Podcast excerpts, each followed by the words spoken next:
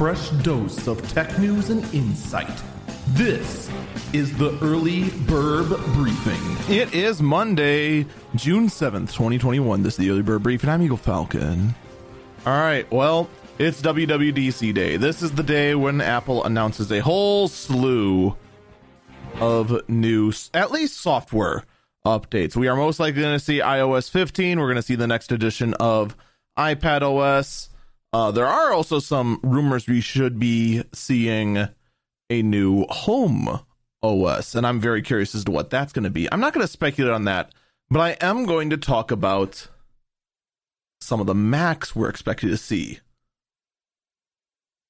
It is no secret that right now Apple's in the middle of their big reveal on their Apple Silicon Macs that actually matter.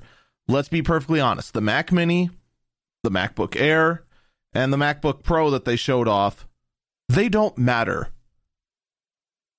They were the joke of the release. They existed for the sole purpose of just getting it out there and saying, see, developers, you can go ahead and code for these. Uh, uh, nobody cares about them.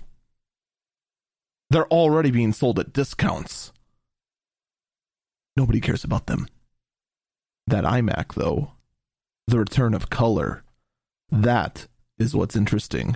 And more and more rumors speculating that the MacBook Pro, the 15 inch version, is going to carry a new version of the Apple Silicon and return a whole bunch of I.O. I hate to be the guy to go against the rumors because I want to believe the rumors. I want to believe Apple's going to go ahead and gain some sanity and say, you know, maybe professionals don't want to carry around 28 dongles. But I think Apple is going to double down on dongle hell. I do believe we probably will see a new MacBook Pro. I do believe we're going to see a redesign of it too. I do believe that we're probably going to see it with, say, thinner bezels, higher resolution display, maybe even mini LEDs. I do not believe it's going to contain the ports. I think that it's going to still be all Thunderbolt slash USB 4. That is what I believe. I I also think that uh, we might see a bit more than that. Everyone is saying that it's just going to be MacBook Pro with the return of the ports and the return of MagSafe. I don't know.